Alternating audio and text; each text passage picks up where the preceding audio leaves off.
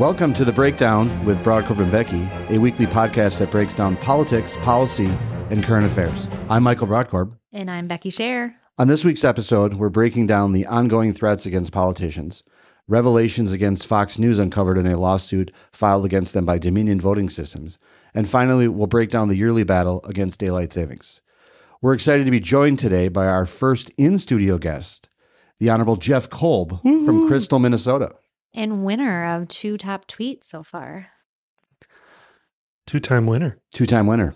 zero time loser. Um, I'm excited about this. Now, um, Becky, we have done roughly 19 episodes Sure. over two two two seasons, two episodes, uh, across a f- podcast formerly called the Brodkorb Report, Right. which you fomented an insurrection against related to the title. Hardcore. Are we going to talk about my proposed title that Well- did not get selected? Well, before we get to that, before we get to that first, so this is this is our 19th episode we've recorded.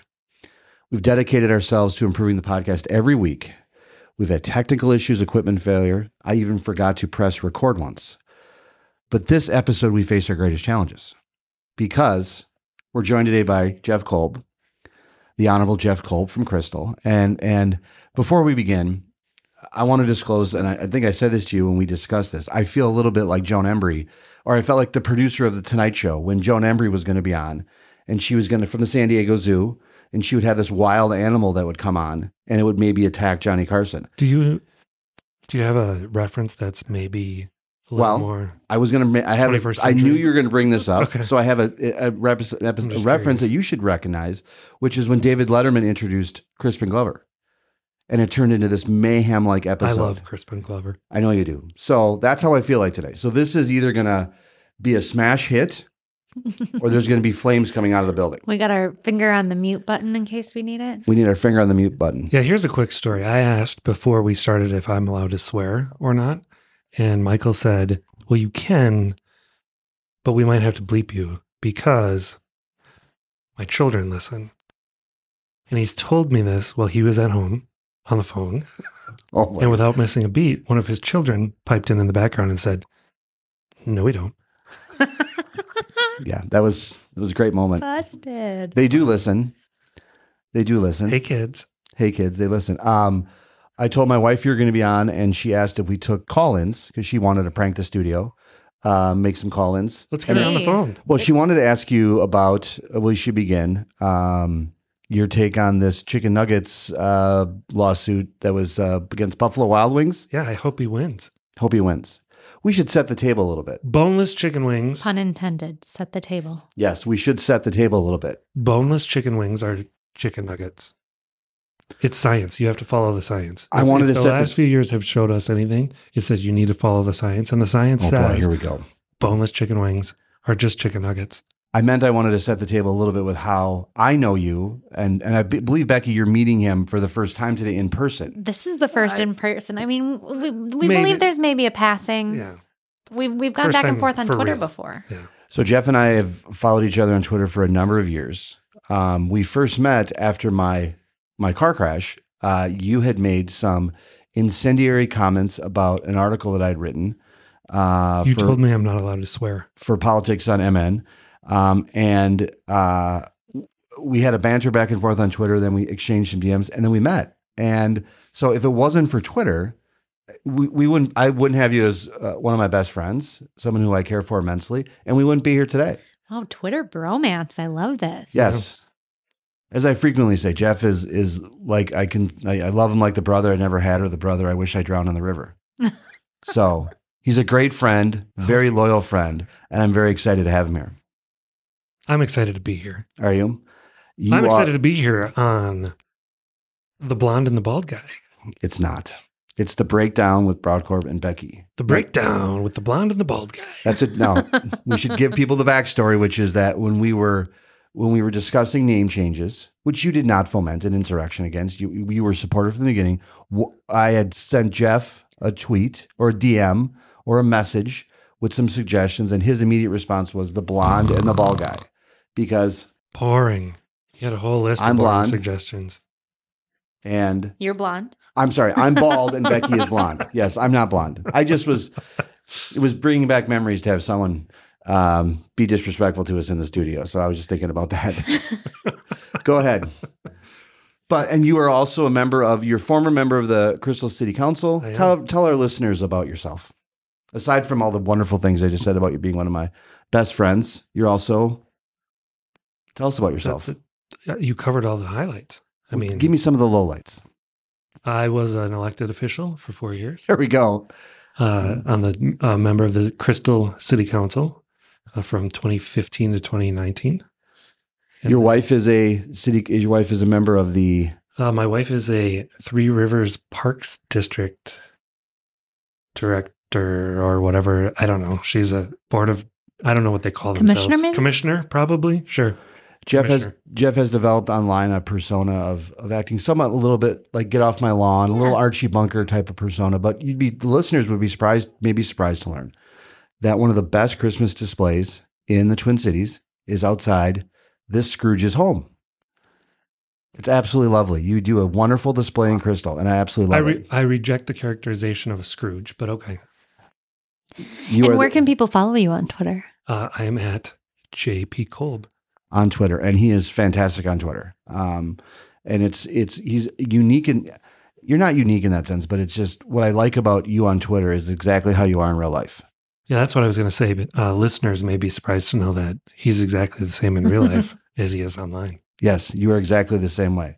Um, we uh, wanted to talk about three subjects today, and all the subjects were picked, cultivated, I would say, for your appearance. In some ways, I think it's a perfect subject matter to have you on to talk about. It's a great five dollar word, cultivated. cultivated, and we're going to start down. We're going to break down topic number one: Breakdown.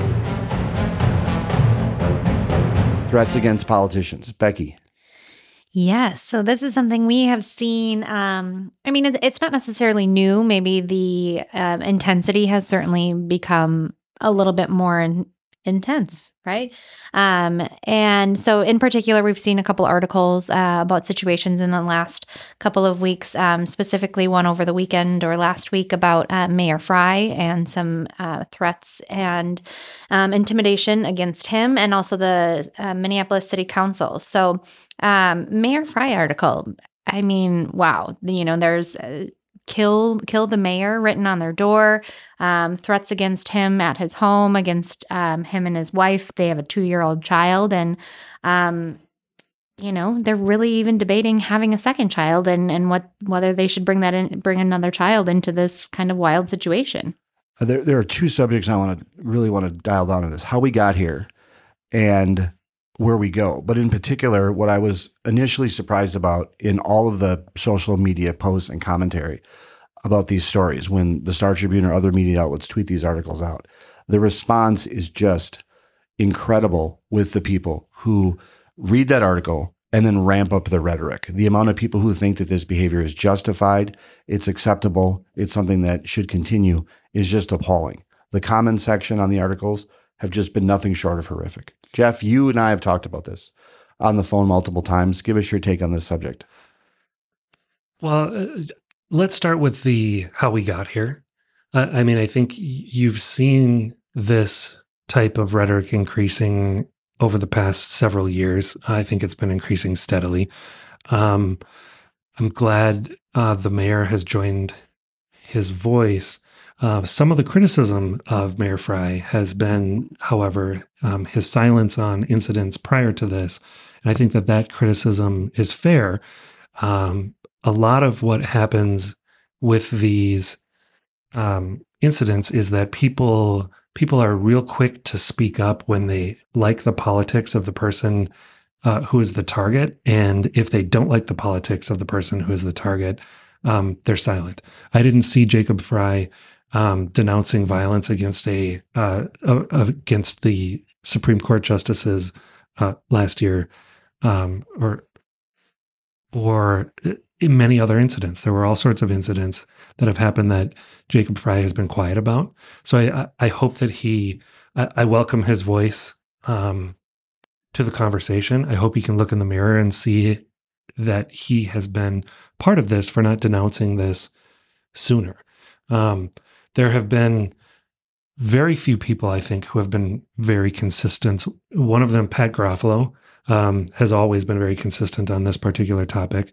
Um, but outside of that, uh, there's uh, uh, you can count on one hand, really. I think the people who have been very consistent about understanding that um, things like going to someone's home to protest is never okay.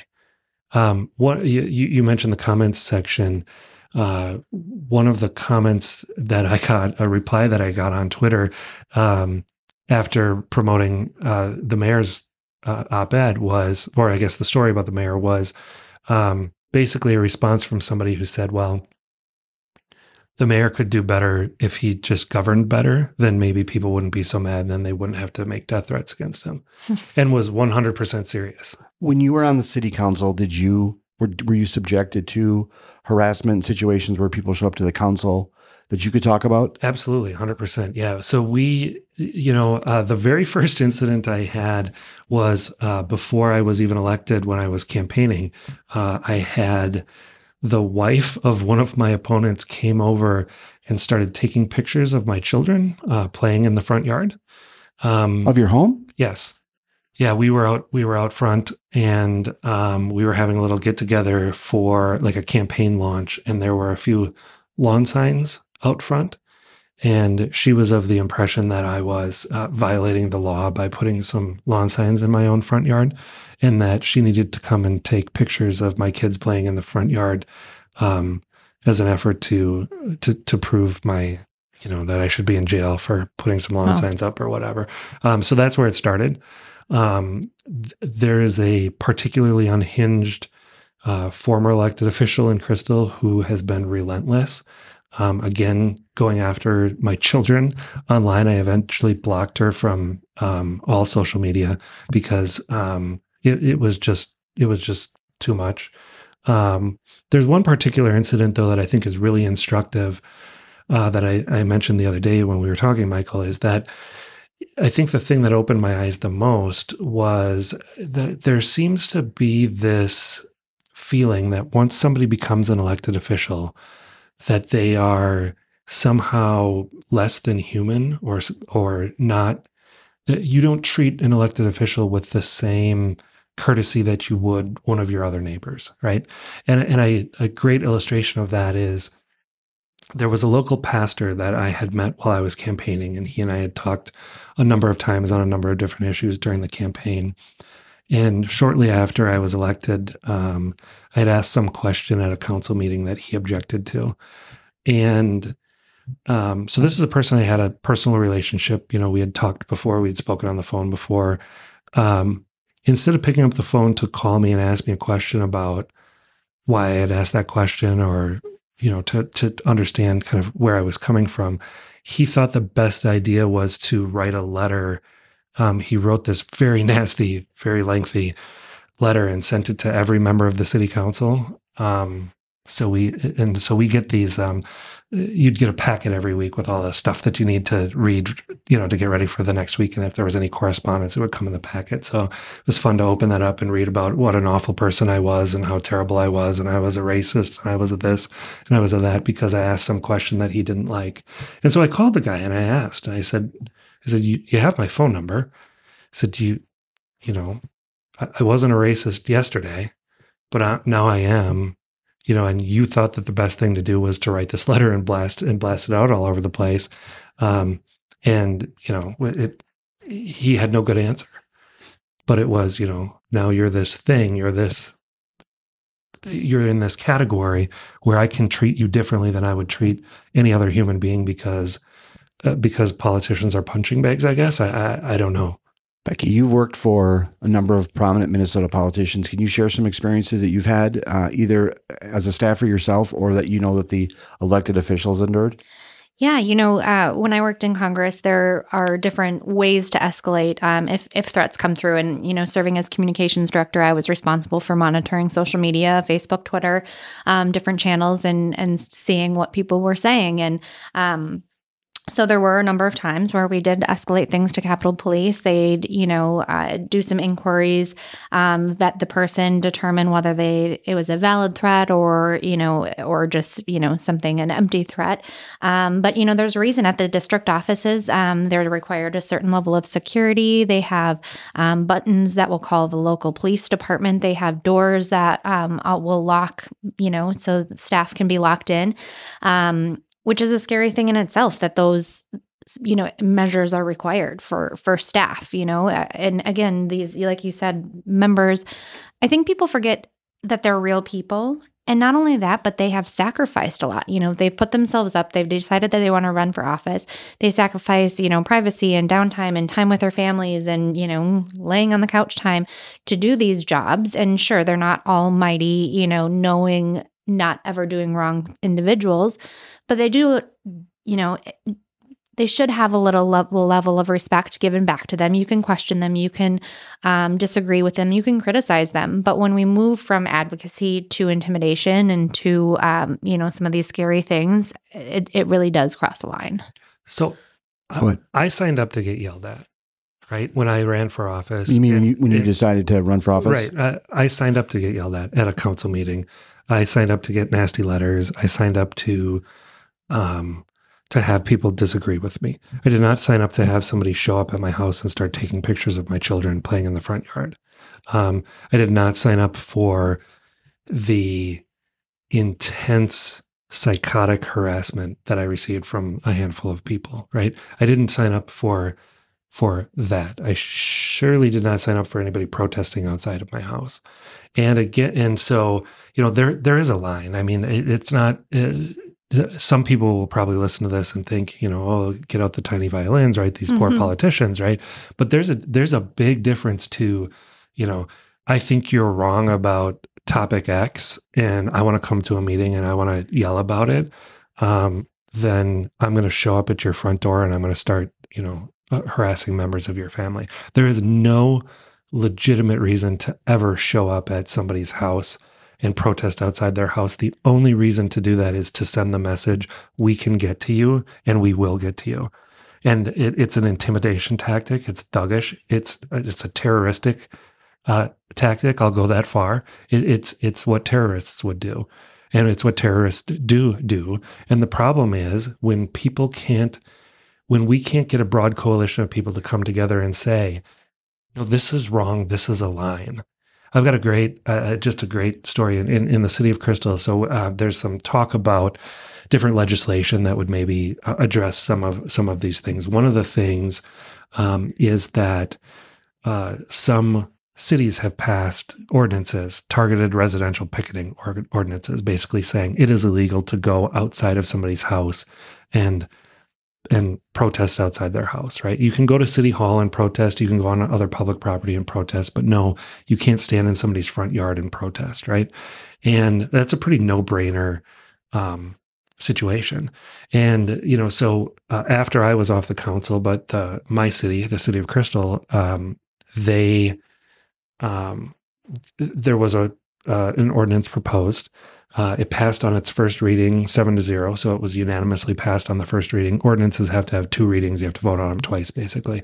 And um, between the first and the second meeting, the local DFL party got together and decided that the proposed law was racist um, because um, it's not up to them to tell people how to protest. I don't know. I, I couldn't really wrap my head around it. Uh, but it, the ordinance ended up passing ultimately, but lost votes on the second reading because members of the DFL party decided that it was racist to say you can't show up in front of somebody's house and scream at them. What is the practical effect of having that type of uh, ordinance in the city of Crystal? What does that mean? Well, what's interesting is you you can have all the laws you want, but you have to actually have to uh, enforce them. There there really was some there there there are existing laws on the federal level about the harassment and targeting of members of the the judiciary, right? But you did not see them enforced uh, when people were in front of Supreme Court justice's house. Let's not forget somebody was arrested for a credible plan to assassinate a Supreme Court justice. And there was silence from a number of people because they didn't want to defend somebody who was maybe possibly going to rule a way that they didn't like on a law.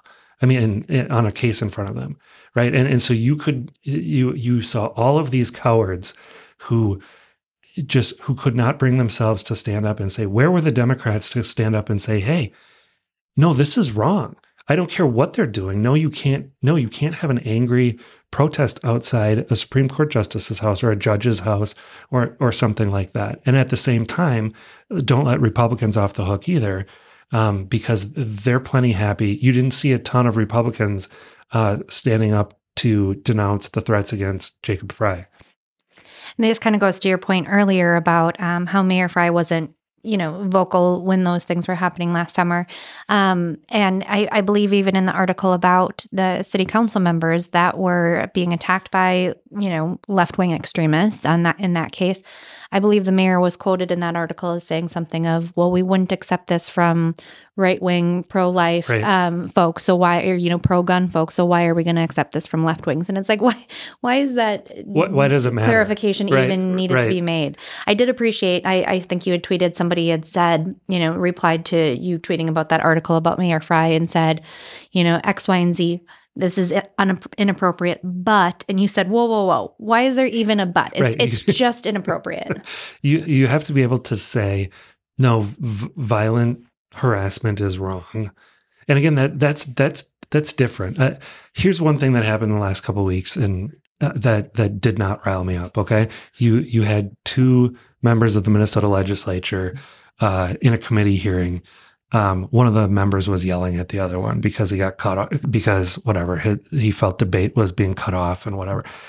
You want to raise your voice at somebody and yell in a committee meeting, like okay, that's all part of the job. Maybe it maybe you should have handled it different, whatever. Um, that's one entirely different thing. It's I'm not saying politicians shouldn't be challenged. Of course they should be challenged. But there's there's some pretty clear boundaries and not letting someone protest in front of a private residence or go onto a private residence and burn an effigy of somebody or beat a pinata that's shaped like somebody on their driveway, we should be able to say that that's wrong, regardless of who the target is. And you believe that the reason that there's not more outspoken criticism, bipartisan outspoken criticism, is because sometimes people identify with the people that are protesting and they don't want to be perceived. Sure, they do. Jacob Frey couldn't stand up and say, don't burn Bob Kroll in effigy. That's his political enemy. So uh, the it there would that would have been real courage if Jacob Frey would have stood up and said, "No, this guy's a dirtbag. I don't like him. He's the head of the union and he's my political enemy and whatever." But no, you don't get to go to his house and and threaten to burn down Hugo. No, you don't get to burn to beat an effigy of him in his driveway. If he had stood up and said that, Jacob Frey would be a real hero right now. But he's not. And that's and so that is the problem. You need to be able to stand up for all of it.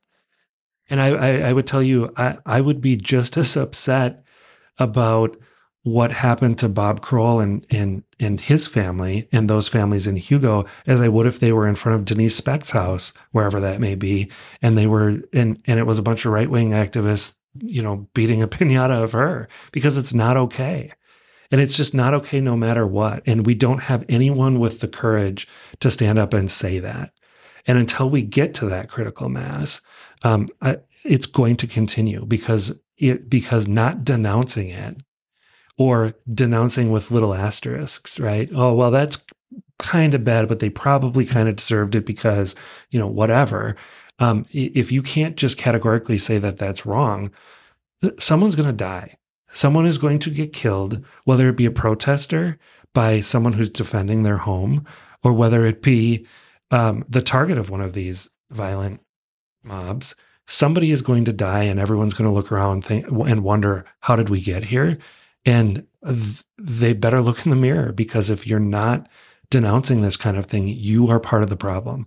And you know, the legislature has been the, in Minnesota has been very remiss to address this. And the, the explanation I was told is that they don't want to be seen as carving out special rules for politicians, which is a total.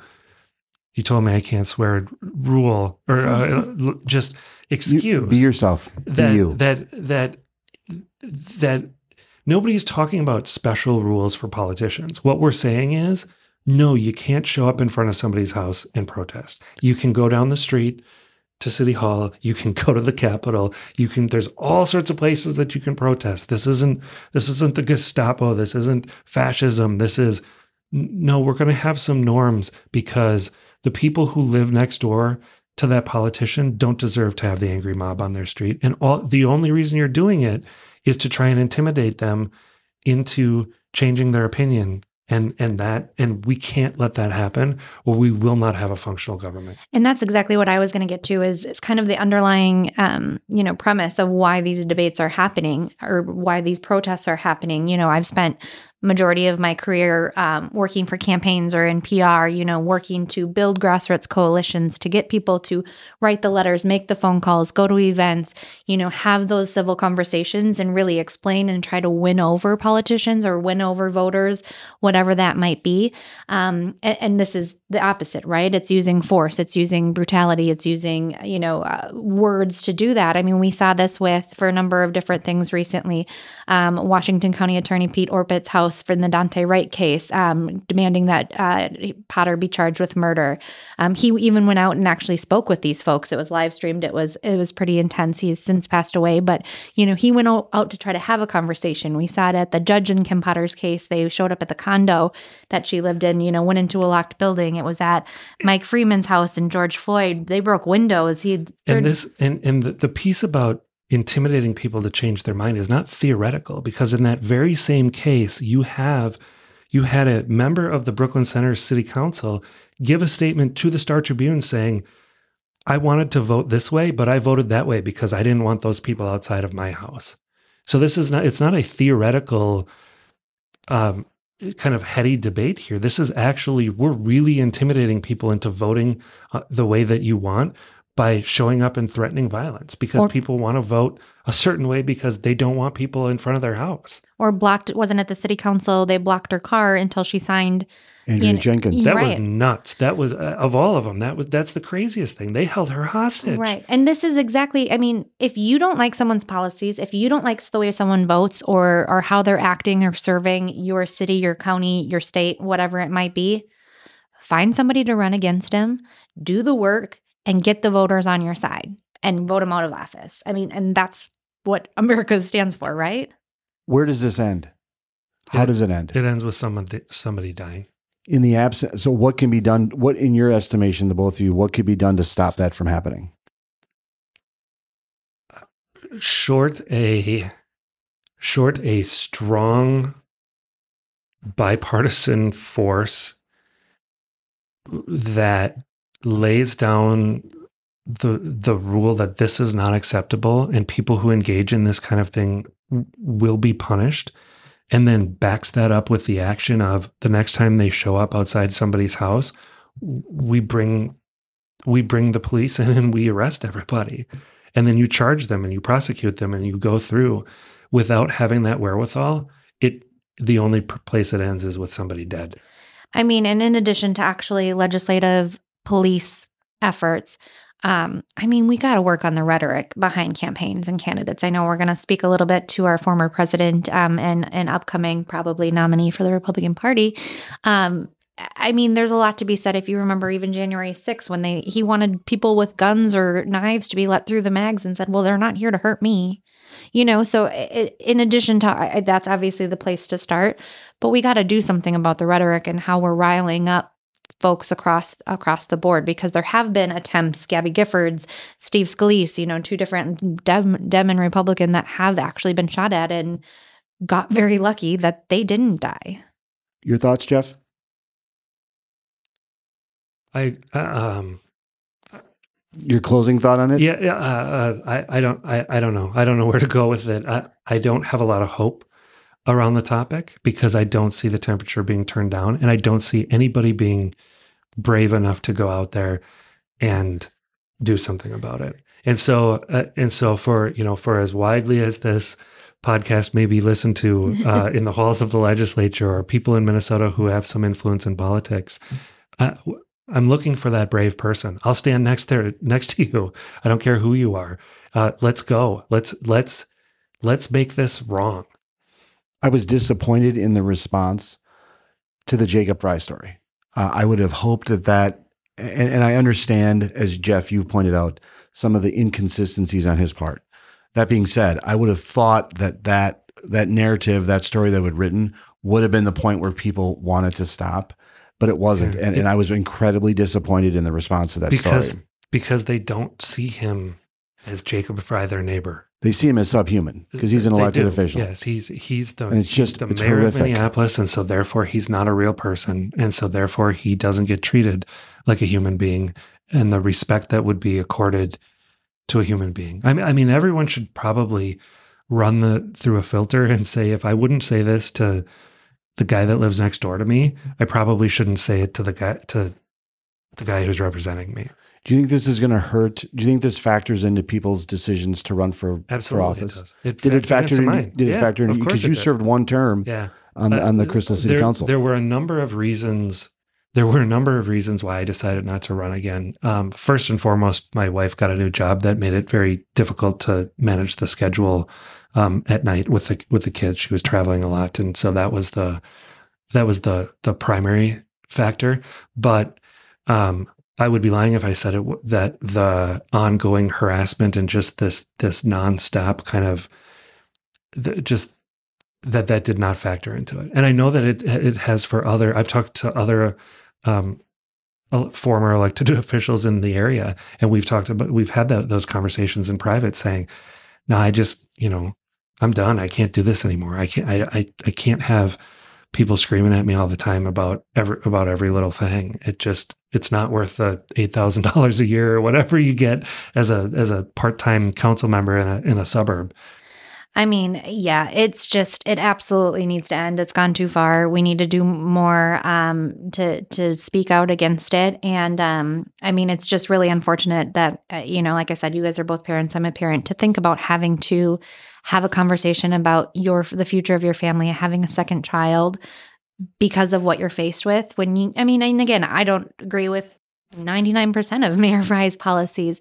Um, but that's really unfortunate that he has to make that decision because of the safety of his family and and what he's going to put you know what those children have to endure endure you know shopping Well, at the I'm- grocery store I'm correct. It's it's horrific, and I'm appreciative for Jeff for coming on today to talk about this first subject, and and he brought, I think, an important uh, voice, perspective, and and leadership, and I hope people take you up on that, Jeff. I really do, and, and I hope uh, I know you you've been very thoughtful about this subject, one of the few subjects you've been thoughtful about, uh, and I do appreciate your thoughtfulness on this. We're going to break down the lawsuit. Let's against, break it down. Yeah, we need to get it. We're gonna we're gonna we We might have you we that. might have you cut some breakdown Yeah, we, we might have to have you. We, we might do some uh, post show recording of you with some like some, music, yeah, like that, like kind of a pow kind or of something thing. like that. Let's break down the Break lawsuit it again. down. Can I can I continue? No. All right. It's my Uh, show now. Let's break down the lawsuit against Fox News uh, by Dominion Voting Systems. Becky, Yes, Dominion is suing Fox for defamation.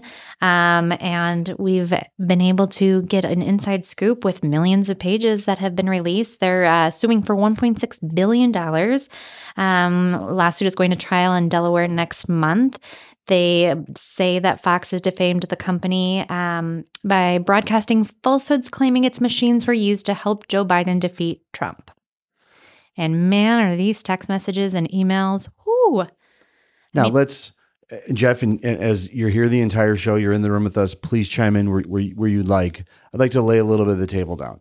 Um, you and I have discussed in the past uh, the kind of the reality of what we think the Trump voter is, and that you know these were people that believed that Trump was going to build the wall and Mexico was going to pay for it. These are not people that I sometimes think live in the real world. What's frustrating about this, from my perspective, uh, I'm not surprised by it. Uh, what's what's what what disappoints me about it is how just black and white it is. They they clearly understood that they were not believing what their hosts were saying. The hosts did not believe what they were saying, and they were perpetuating it.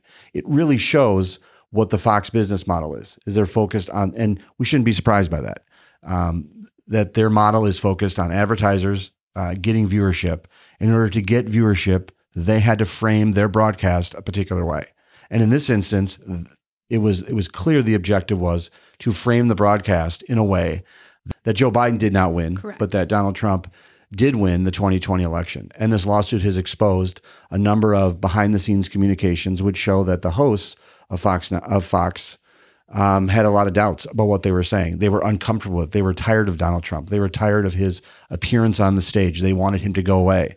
uh, That they loathed him personally. Um, it was quite an astounding bit of discovery, but it does show um, how there is a balancing act, particularly for media outlets that cater to center right, about what they need to, how they need to package information and what was going on. And it shows that the precarious position that Fox was in, in comparison to uh, One American News uh, and other media outlets, uh, that they were that they were losing uh, viewership, that their audience was dwindling because they were not parroting the line that the Trump administration and Trump allies wanted. It, it really shows a frustrating situation.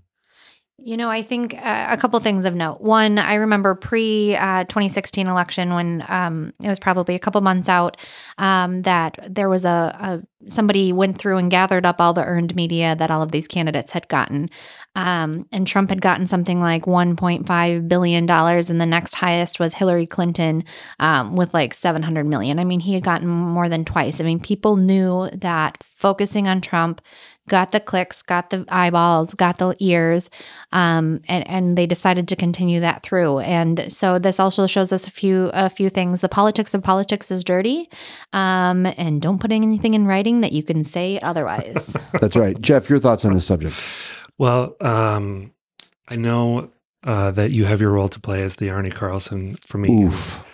um, of this podcast, but I think what it what it shows. Uh, let's be let's be one hundred percent real about this. If if the if the shoe were on the other foot and we were doing a deep dive into MSNBC, you'd be seeing the exact same text messages um, in the exact same way because that's the game of cable news. It's that, that I would agree with you That's that- how it is. Yes, right? I would agree with you that this is this would probably we would see other examples of this if there was lawsuit and litigation. Correct. So what? what Well, I'm just keep going. Well, don't I, just I just wanted to say so so I'd be a little careful in signaling out Fox News just because they happen to be successful.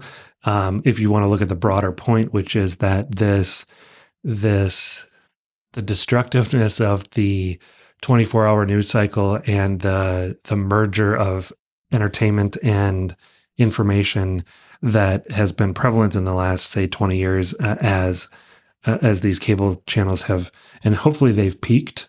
It feels like maybe we're we're in a kind of a post um we're- we're maybe in the the era where the it might the worst might be behind us but they're all the same animal. Uh, no matter which letters they have whether it's Fox MSNBC or CNN they're they're all exactly the same.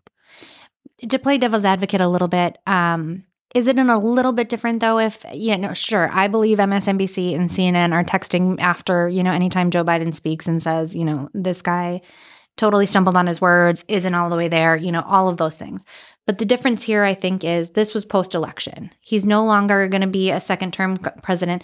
And they're basically saying things and, and presenting things in a way, perpetuating his ability to come back to be the 2024 nominee. So I don't, um, I don't have a. Uh, I find it very, very, very difficult to take any of my brain space and dedicate it to Donald Trump or anything related with the last election. So it's just not an area of interest for me. Um, I just want to. So I'm not defending Fox News by any stretch of the imagination and what's out there. Everybody's deserving what they're getting at this point. Um, and it, it is a little bit fun to watch because you have it right in the black and white, right? But you see you see certain people doing the balancing act and trying to say, okay, so how can we how can we make, try and make everybody happy or not get I, I mean, you have a lot of like producers for these shows trying to do the tap dance of how can I not get yelled at so much, um, and try and make these different people happy.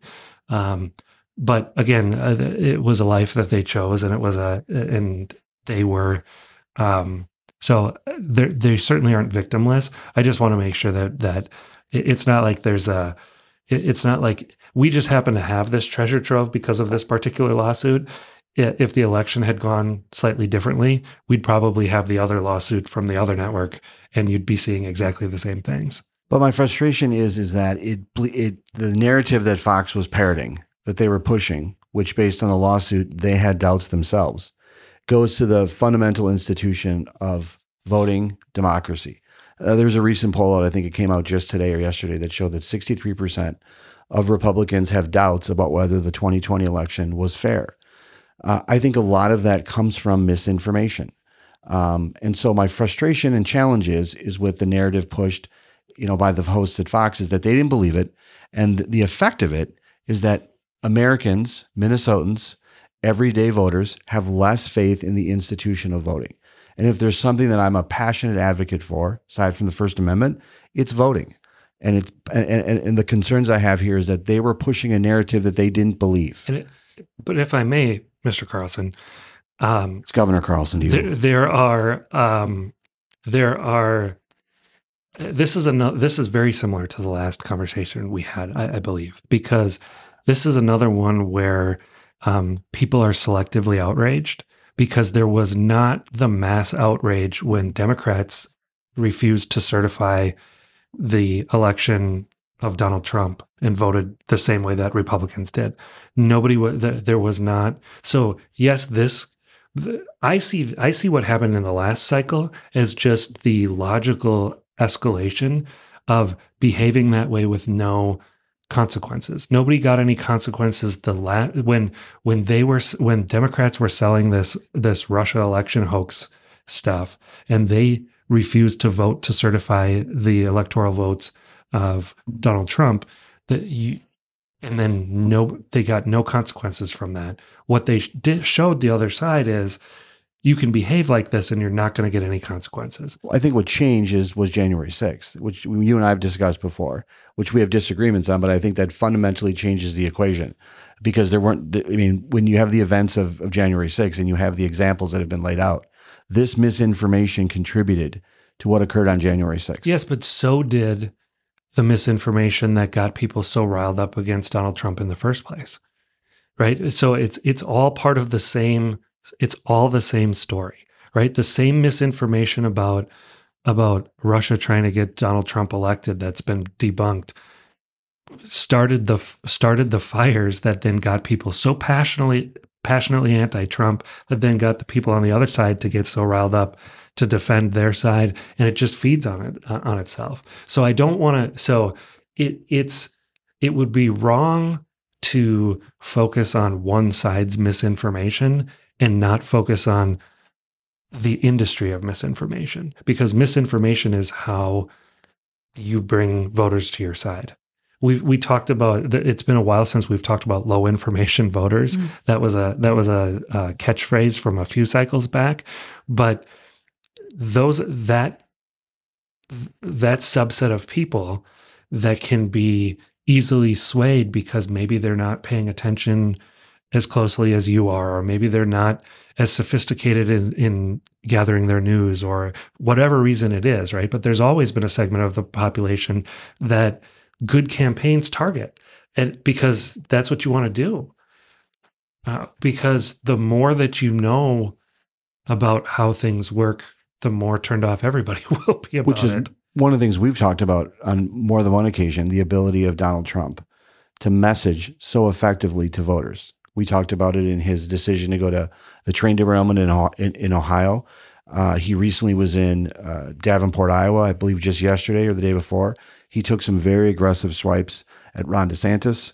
Uh, uh, and and it pivots a bit to what Jeff is talking about about to some degree talking in in, in some degree in appealing to low information voters and getting and it's it is a it is a practice that campaigns engage with engage in all the time because those are the people that can be swayed right when you have your electorate defined in these buckets of you know people who are always on my side and people who are never on my side. And then you have those people in the middle that you need to sway or you need to go find new voters to bring them to your side. Um, you know, there's a reason why certain people don't always vote or certain people will only vote during certain elections and things like that. And, you know, again, there, there's a whole industry of political science around that, but it's not new. It's, this is all, it, if you have the long enough arc of history, you can look and see that this is just the next.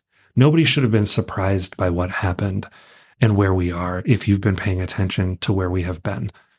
And that's I think the that's the point that I that I want to make is that there's a misinformation industry out there that both sides use and both sides use more effectively at certain times than other times. And Donald Trump is a really good um, he's really good at messaging and and we know that his affiliation with the truth is um, uh, is very loose, right? So he's very good at it, and but there, you know, I, I mean, for crying out loud, the Joe Biden told some story today. I read just read that about how uh, he made up his mind on gay marriage back in you know whatever 1980 when he saw two guys walking into a or whatever and just just absolutely lies but you know, oh, that's just Grandpa Joe and that's what he does. And so he can get away with just lying and and completely spinning and gaslighting people. But Donald Trump, he's mean and he's bad and he's racist. So we don't like him. So we're gonna call him on it, but we're not gonna call Grandpa Joe on it. And so that it's all part of the same thing. No, I think. Oh, go ahead. No, go ahead. I was just going to say, I think if that story, though, did have the same results of millions of people being outraged and taking action, you know, because of what John, you know, Joe Biden has lied about, it's a little ap- apples and oranges in that scenario. But I don't know that I is the lie not just as bad just because people didn't react to it. I mean, a lie is a lie. It seems in both. but in this situation, I think But we're In- getting in- into what you know. Then you get into the just degrees of Right. But I mean, for the topic of that we're discussing for the podcast of Dominion Yes. and voter fraud and what eventually Look, led to in- Stop the Steal yeah, and yeah, the January me in 6th insurrection. don't don't try and reel me in now. I That's think right. it is a little different. I mean, if we're really let's let's we're gonna reel it back Please here, do. and also for some listeners who maybe haven't do- dived into some of these things, um, Sean Hannity, Laura Ingraham, Tucker Carlson, all privately had said Trump's insane fraud cl- fraud claims were insane. Rupert Murdoch, who is the chair of Fox Corp, um, had texted or emailed that those um, these fraud claims are really crazy stuff. Tucker Carlson texted, um, "I hate him passionately." I mean, these are not like little mincing words. Um, it was a lot of you know going against some you know pulling back some reporters that called Trump out on air, um, and and so it really was some pretty harsh criticism in the private privacy of their text message and emails that is, are no longer private and and outwardly they were very much you know Trump's right hand guys and Cor- gals. Correct. I think a number of people I watch, so I have a pretty consistent pattern of of watching. I, I roll through CNN, Fox, MSNBC on a pretty regular cycle through the TV. I try to watch all, all three, three, all three networks on a, on a pretty. I mean, I know there's more, but those are the ones I mainly watch. Um, I, I view all of those shows a little bit like, um, like you know, professional wrestling. There's a there's a theater to it. There's there's dramatics and there's theater and there's a bit of acting that goes on. Uh, My frustration or my puzzlement are the people that watch it and don't see that. I mean, Hulk Hogan, you know, fantastic athlete, but not every match was real wrestling. Okay. I mean, and I don't want Hulk Hogan outside my door. Okay. I hope he doesn't come outside my door, but that wasn't, it's not real. I mean, there's a bit of acting and theater to it. And I think what we're seeing in this Fox News story, in, the, in this lawsuit, is we're, we're peeling a little bit behind the curtain and seeing what they really think. And I think the disconnect that a lot of people are having is that a lot of these lies are perpetrated by people, spread by people who didn't believe them themselves. And that's that's the rub I think people are having. Do you think you have a little skepticism of of the uh, news corporations and the news channels because of your previous jobs, though? Because you've had to play them to be able to get your message across, or you've been on working with candidates or campaigns. I mean, I've worked with cam- campaigns where you know you do this person voted with this, you know, President Obama seventy eight percent of the time, and then you really look into it, and it's like journal votes, right? I mean, there is Yep. a spinning of the truth that you work for. Uh, you know, when you're doing these kind of things, that's not lying.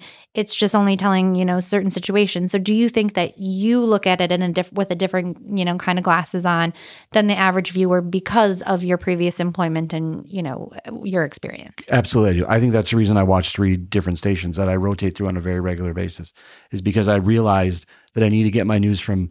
If I'm going to get my news, um, I'm going to get it from a variety of sources, and I have to make sure that I'm con- that I'm that I'm rotating through where I'm getting my information. So I'm not always getting it from the same the same station and the same information. So I rotate through on a very regular basis to get the news down. And it, it is interesting how they differ. Um, I take all news with a grain of salt. uh, I do do a lot of self research and, and look into things and, and before because you know one of our, a lot of our conversations we've had discussions about is is about truth fact checking. A lot of our conversations had a lot of arguments with Mr. Kolb about fact checking and truth and other stuff. You guys argue? Um, no. Oh yes, we do. Oh, and um, I, I've always been uh, a big believer in in in fact checking and, and some of those conversations you and I have had. You and I have gone round and round a bit on that subject. So I just think it's bad. I think that in this particular instance, um, and I want to. I hope I'm being intellectually honest. To your point, that if this was MSNBC, we would be discussing. I hope we would be discussing it. I hope we're not just discussing it because of Fox News and it's a Fox News and it and it's parroting a narrative that I've been frustrated with about the manner in which our elections have been conducted and the level of misinformation that exists there. Um, I hope I'm I'm being fair in that sense, but it's a it's a good that Jeff threw down that marker um, because if we if there is a lawsuit against MSNBC or CNN and something comes out, I think we should give it its due credit too about how they've covered subjects. Well, and along those lines, there has been a lot of in, in these stories I've been reading about this lawsuit and, and the text messages that come out. Um, a lot of talks about well, Trump's campaign basically pushed and pulled people from Fox News all the time, and that's also not uncommon. I mean, we had uh, Jen Pataki, how do you say her last name? She was over at MSNBC. Um, Jen Psaki. Yes, Jen Psaki. Jay Carney went over um, with CNN. I mean, it's not uncommon for people to work in politics um, at the highest levels, be a press secretary. I mean, it's like the hardest, most intense job as a, a communicator in politics. To then go to a news station is really not uncommon. So I wanted to, to you know, even the playing fields with that as well. Do you have something to say? Looks like you have something to say. Oh, I was just I, I just keyed in on a phrase you said because you, you you used an interesting phrase where you said that you like to do your own research, and it, it's oh funny boy, that that's been going. a it, that's a um, loaded phrase these days because uh, people who do their own research are uh, looked down upon in certain sectors for uh, because it's just kind of funny to me. I don't know if I should kick the can or knock the block off or push the buttons, but I'm just I'm gonna we have it we we've been on for you know close to an hour here, so I, I'm not gonna take the bait, but we we will we will we will have you on further to discuss that subject. I think at some point down the road because we have to get to our next topic, which this was one of the main reasons why I wanted to have you on because of your commentary. And again, I want to make sure we're plugging at JP Kolb on Twitter is where you're getting the best with Jeff. And, and what I've frequently said about Twitter, in, in in particular because of Jeff, is I can't believe this platform's free, uh, which it's not for some people, um, uh, but it's free to most people. And Jeff is a perfect example. One of the subjects that you have led with in this state, and, and I think across the country, has been your passionate advocacy You could say hatred. hatred, advocacy. now, I want to be clear. Am, are you against daylight savings? Are you pro standard? Ti- help me with that. Are you pro? I'm You, you're I'm- against daylight savings. I'm anti clock changing. okay. I'm agnostic on the question of which time we keep. If if we keep daylight time or, Or standard time, I, I don't care. What I do know is that twice a year is your content just comes alive, Yes. and it's when we spring ahead and fall back. And so, take it away, Jeff, and and, and, and just sit back, listeners. Take it away, Jeff. I hate to disappoint. I'm not sure that I have a have a great rant on this. I do have a good story though. It's a story I've told before, but uh, one of my first um, uh, or earliest uh, experiences in politics was uh, working at the state fair booth for Governor Tim Pawlenty. Uh, and I remember one time a, a woman came over and said to me, uh, "What's the governor's stance on daylight savings time?" And I said, um, I, I don't know. Uh, he's probably for it. and she, which was not the right answer. And she told me that all about how much she hated daylight savings time and um, how she didn't know when to go to sleep and she didn't know when to eat. And the friend I was there with said, Well, I tend to sleep when I'm tired and eat when I'm hungry. And she kind of stormed off. And that was a fun little uh, experience. And here I am many years later thinking um, how smart this woman was because uh, she had it right all along. Here's what really changed my opinion on daylight savings time kids um, having children, right? Children are.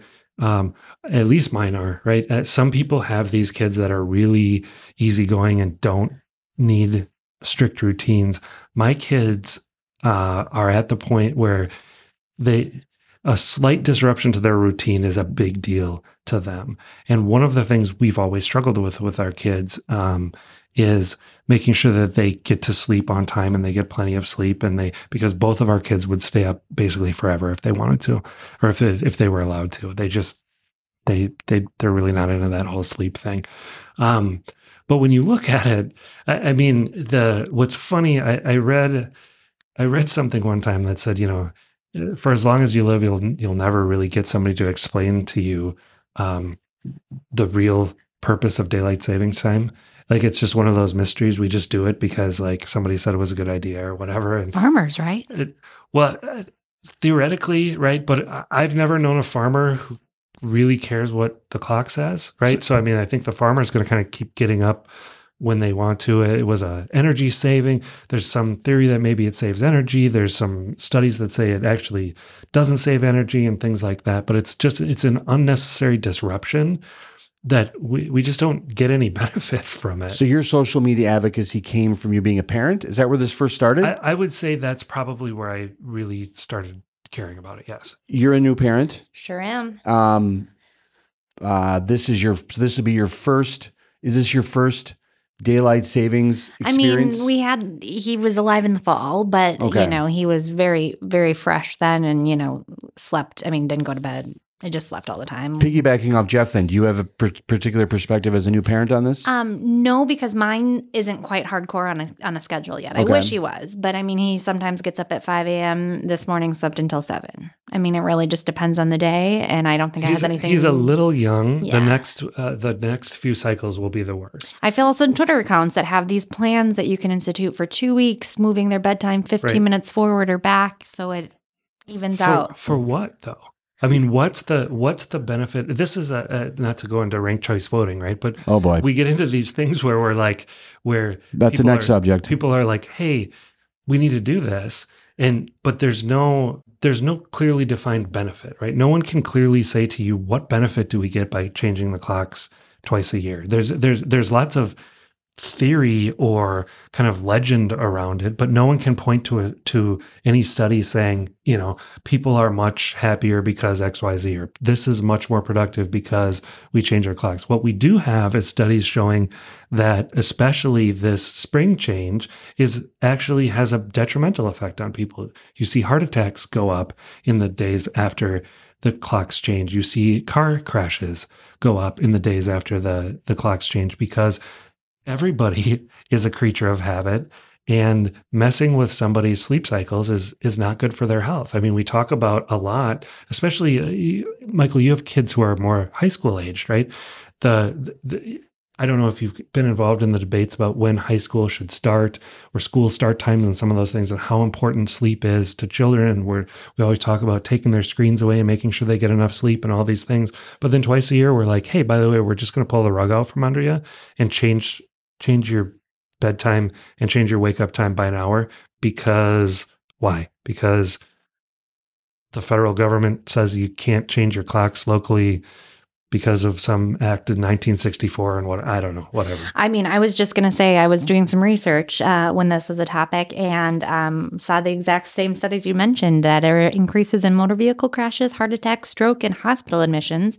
And later sunrises and sunsets are asso- associated with shorter sleep duration, worse quality of sleep, and more irregular sleep patterns. Um, I will say that this is the first year. Uh, we had discussed this, doing this as an episode uh, last Friday was the first time we discussed it, and so we experienced daylight savings this past weekend. I was completely out of sort. Uh, I, I I was completely out of sort. I don't know if it's because I'm getting older or I'd been looking into the subject, but it hit me hard this week. It really hit me hard this week. Uh, and I remember it, I couldn't believe on Saturday it was, you know, it was uh, four o'clock in the afternoon. Then it was five o'clock. I mean, just hour after hour, it kept going on. And I just realized how out of sort I was. And it seems to have hit me this year. I don't know if it was because we were going to be discussing it and I wanted to be dramatic, but it just it seemed to hit me this year. Yeah, I had sick kids this weekend, so it was like the double whammy. It was just, it was like you know, on top of everything else. Now we're gonna mess with his sleep schedule too. It was, um, it, it So your outrage is from the health perspective and also from a little bit of the common sense perspective. just- Why do we need to have this? I, I have, you know, one of the things I did when I was on the city council to plug myself was, uh, you know, we went through our city code like line by line and just removed all the dumb ordinances we had. So I have a thing for like for dumb, dumb laws or dumb things that people do that you, you can't say why. You know, we went through every ordinance and we said, why are, why is this on the books? Is it really important? What happens if somebody breaks this law? Do we do we actually really care? Right. And we went through this whole analysis of that and made a lot of changes because there were a lot of dumb things that were just on the books forever. And I feel like this is one of them where no one can clearly tell you why we do it or what the benefits are. The the the best I can come up with is some you'll always get somebody who says something about kids going to the bus stop in the dark or something along those lines and you know whatever. I don't know. Why don't we all shift our clocks 30 minutes in the middle and then just leave them there forever? Like if that's if we can't decide which time we should be on let's just go let's split the difference and you know whatever. I, but there's no reason why we should have to do this every year twice a year because there's just no benefit. There's no demonstrable benefit. And if the government is going to force you to do something, they should have to demonstrate a benefit. Oh, that opens a can of worms. Oof. And this is go ahead. Oh, I was just going to say Senator Rubio has introduced a bill, reintroduced a bill this March to abolish daylight saving times. And if you haven't, if you're not an avid watcher of Veep, it's one of the best Veep episodes ever where Jonah, this is his big thing, right? Um, highly recommend watching that if you if you haven't.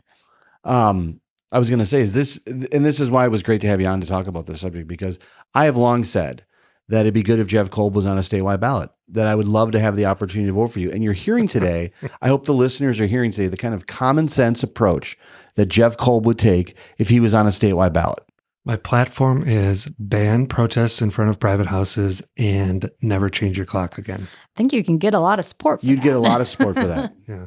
Final thoughts on daylight savings.